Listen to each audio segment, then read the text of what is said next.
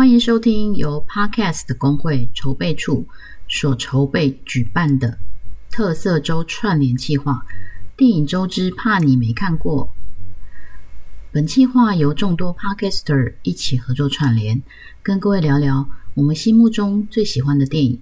希望你们能够从我们的角度重新认识这些电影。如果你担心没看过会听不懂节目内容，没关系，就是因为怕你没看过。所以我们才要讲给你听，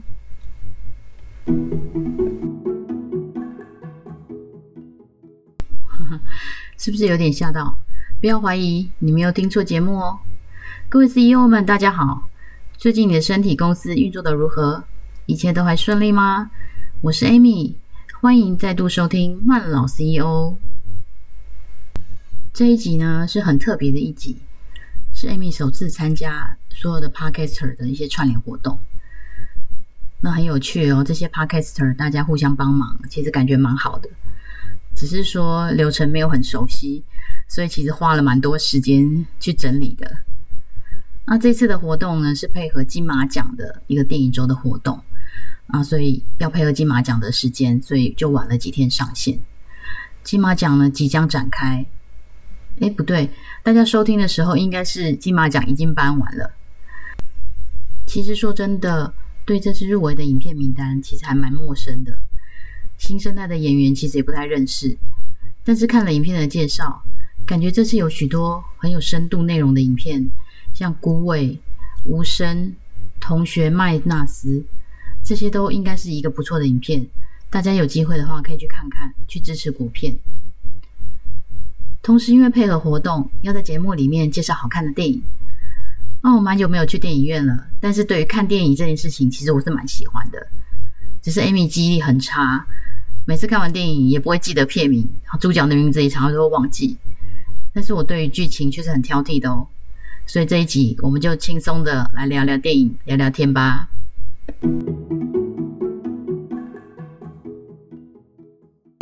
要参加这个活动，在挑选电影的时候，其实我选了蛮久的。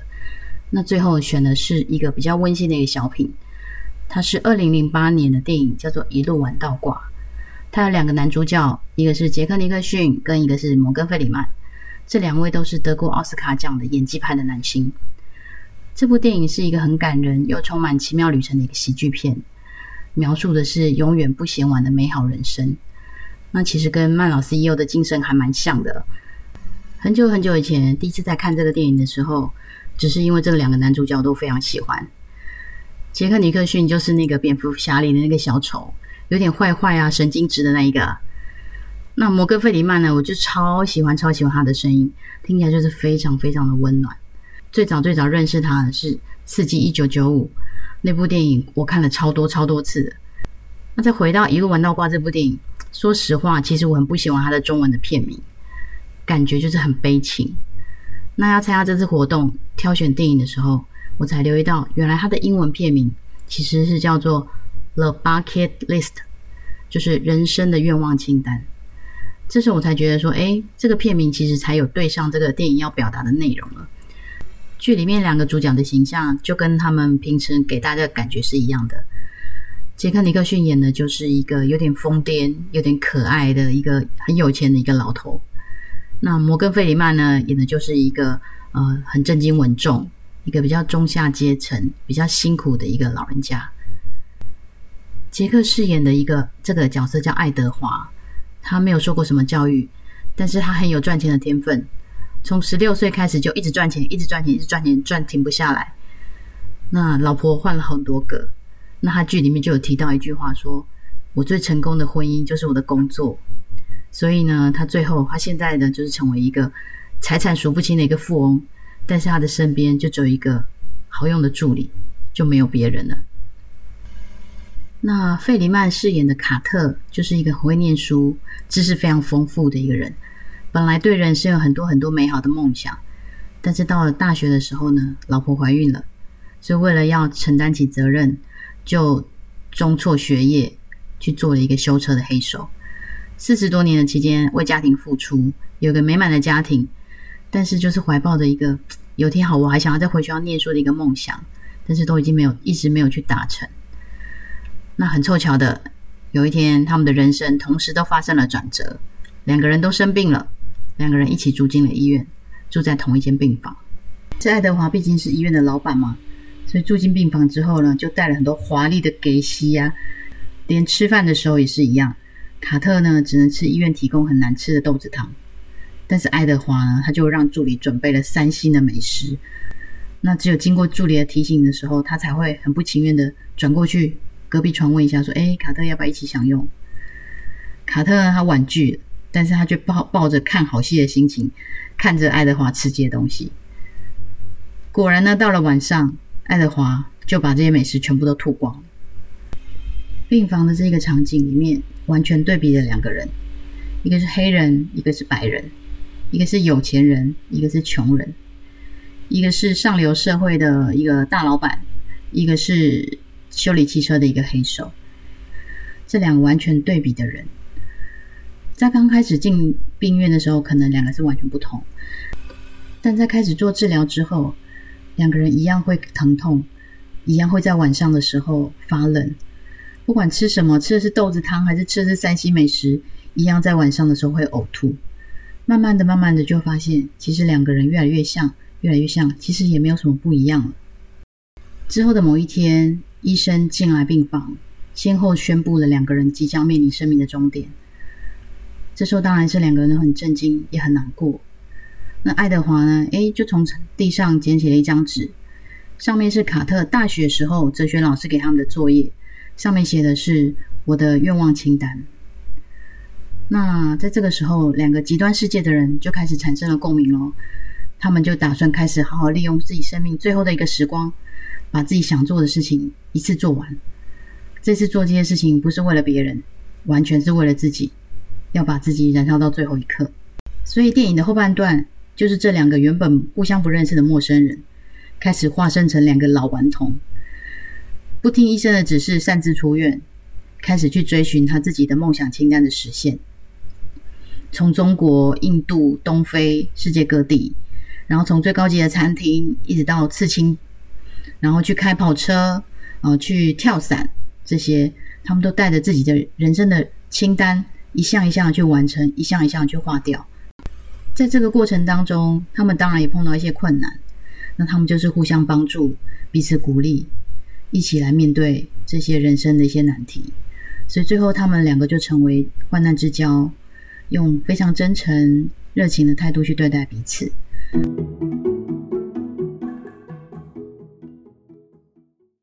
其实这部电影的剧情真的非常简单，但是它在很多细节的地方让人可以产生非常多的共鸣，所以我还蛮喜欢这部电影的。呃，譬如说，在这个电影的人生清单当中，有其中一个项目是我要目睹壮观的景象，所以它的取景呢就囊括了埃及金字塔、万里长城、泰姬玛哈陵、罗马、英国的巨石阵这些景点，这些都是超棒，我超想去的地方。其中有一段是在喜马拉雅山的山脚下远望圣母峰，这就让我想起我在前几年去西藏的时候，在当地看到了一些美景，真是让我超级超级怀念的。而电影里面让我最感动的就是他们的梦想清单，因为两个人的际遇不同，人生观不同，所以他们写出来的梦想清单其实也很大的不同。在影片中看着他们一件一件完成目标，一条一条的划掉。真的是一个非常开心的一个过程。那我也可以感觉到两位主角在电影里面那种发自内心满足的一个笑容。当然，导演也设计了一些很感动的桥段，譬如说亲吻世界上最美的女子，看起来好像很难哦。什么叫做最美的女子？我是不是要亲很多女生才可以找到一个最美的呢？其实不是，世界上最美的女子其实就是爱德华他第一次见面的小孙女。是不是很感动？那在其中的帮助陌生人，还有目睹最壮观的景象，其实到了故事的最后结尾的时候，也都算是达成了，也算完成了两个人最后的心愿。看到这里，其实我就真的流着眼泪，心里想的是说，人生真的都要像这部电影的两位主角一样，一直到医生给了一个期限，才能够停下来，开始进行未完成的梦想呢？如果这时候我不是像两位主角一样还可以跑来跑去。如果这时候我已经卧病在床，无法下床了，我的梦想是不是就没有办法完成？是不是就会成我一辈子的遗憾了呢？前两周学校的课程找了王建轩院长来演讲。当天呢，王院长带着夫人书法昭女士一同前来。进到教室，第一眼看到院长的时候，就是先是很兴奋，我们那是年轻时候的偶像。但是当院长开始演说的时候，你就会觉得哇，那个小钢炮那个感觉又回来了，那个魄力啊，那个组织力，真的很令人振奋。院长跟夫人成立了五个慈善基金会。发展公益慈善的事业，照顾穷苦。那最近呢，他们在推广的是五子基金会的天使居。我们之前有提到过，台湾的社会老化有长照的问题嘛？那现在的安养院，即使老人住在里面，也都需要有一个紧急联络人啊，就是万一老人如果有状况，要通知子女来处理嘛。但是那没有子女的老人，没有紧急联络人怎么办？那因为王院长跟他的夫人自己没有孩子，所以对于无子老人的忧虑非常的理解。他们就会想着说：啊，万一我们退休之后，如果生病了，没有小孩照顾怎么办呢？或者我即使有退休金，但是万一我哪天领钱的时候我忘记密码怎么办？因为知道这群没有孩子的老人，他们老后需要有人照顾，所以王院长夫妇呢，就在二零一一年的时候，就把自己住的公寓给卖了。来成立一个五子西瓜社会福利基金会，来收容这些没有子女的老人，照顾他们的老后，为他们打造天使居。它的概念呢，就是说让这些老人在天使居像天使一样的开心的生活着。我觉得这是一个很棒的想法，但是这样子长期下来一定会亏钱吧？王院长说，但是他相信台湾的社会是有爱心的。很多没有小孩但是富有的人，应该会愿意捐献。只要汇集这些爱心，就可以成就这个美丽的事情。另外，如果你是有房子的长者，你也可以捐房养老，把自己的房子捐给基金会，自己就在天使居居住到终老，这也是一个很好的方法。那目前呢，林口的天使居最快两年之内会完工。它更大的期许就是让天使居在全台湾甚至全世界。遍地开花，是你的天使居，或是我的天使居，这些都不要紧。重要的是大家的手一起来，让台湾的老人能够有好的照顾，是不是听起来都是一些很棒的一些想法呢？最感动的是说，王院长说，他说爱就是在有需要的人身上看到我们的责任，所以王院长他认为传播爱就是他们夫妇的人生的梦想。院长特别提到了美国的摩西奶奶的故事。摩西奶奶呢，她原本是专精是刺绣的，到了七十多岁的时候，她就因为关节炎没有办法再刺绣了，最后她就只好改画画，画他们自家的农场的景色，寄放在杂货店里面去贩售。没有想到呢，就有路过的收藏家发现她的画很棒，所以在她八十几岁的时候，就帮她在纽约办了一场个人的画展。没想到呢，就引起了一阵的轰动，所以一直到他一百零一岁过世的时候，一共画了一千多幅的一个作品。那中国大陆这几年替摩西奶奶出了一本书，书名叫做《永远没有太晚的开始》。王院长说，他特别喜欢这句话，“永远没有太晚的开始”。他希望大家不要感叹说：“哎呀，我如果再年轻十岁就好啦。”哎呀，如果我可以再多一点时间，我就可以怎么样怎么样怎么样啦？应该要想着是说，我也可以，不管什么样，现在开始都来得及。要想着我也可以，然后开始做。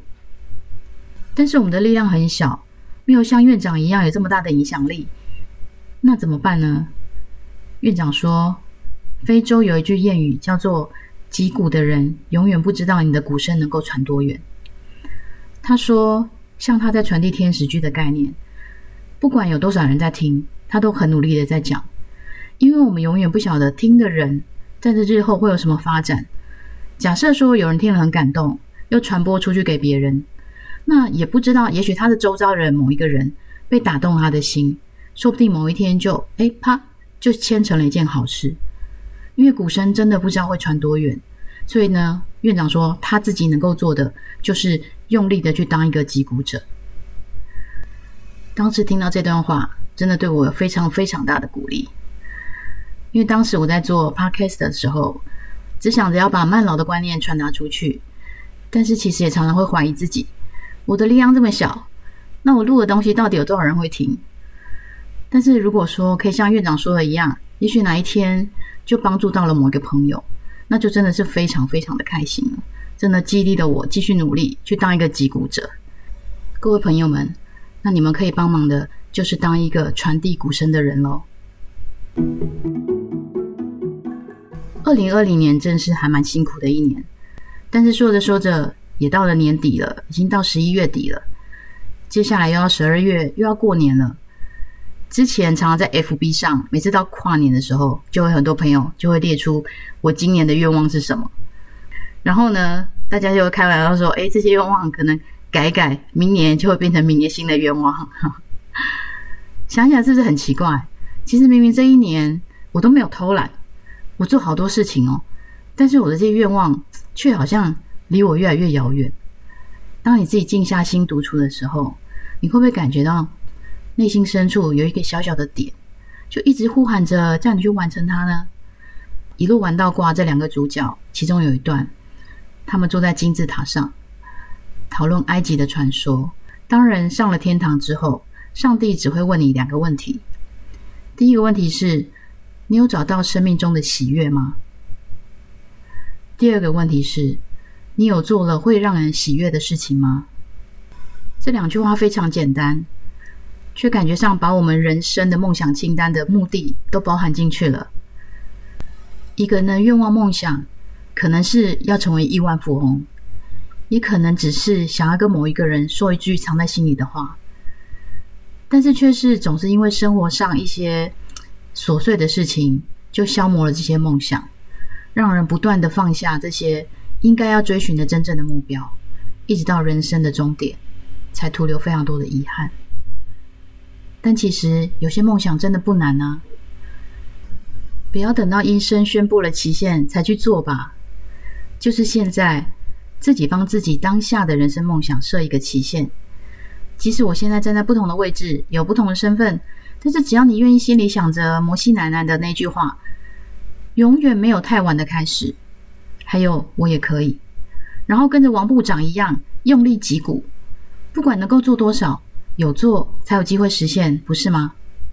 这次 Podcast 电影周的串联活动，有一项公益包场的电影是电影《无声》。是因为听不见而难以跟社会接轨的朋友贡献一点心意，打造听障者无障碍的空间。这个包场活动已经结束了，但是大家可以在听完节目之后，到 iGiving 公益网上进行捐赠。i g i v i n g iGiving 的公益网进行捐赠，捐赠的单位是中华民国听障人协会。或者是前面有提到的王建轩院长的五子西瓜基金会，也非常非常需要大家的帮忙。当然啦，最期待的还是希望大家听完节目之后，也开始列出你的梦想清单，然后开始一件一件的去达成，一件一件的划掉。这是最棒最棒的慢老生活。CEO 们，让我们一起为梦想加油吧！下次见喽。Thank you.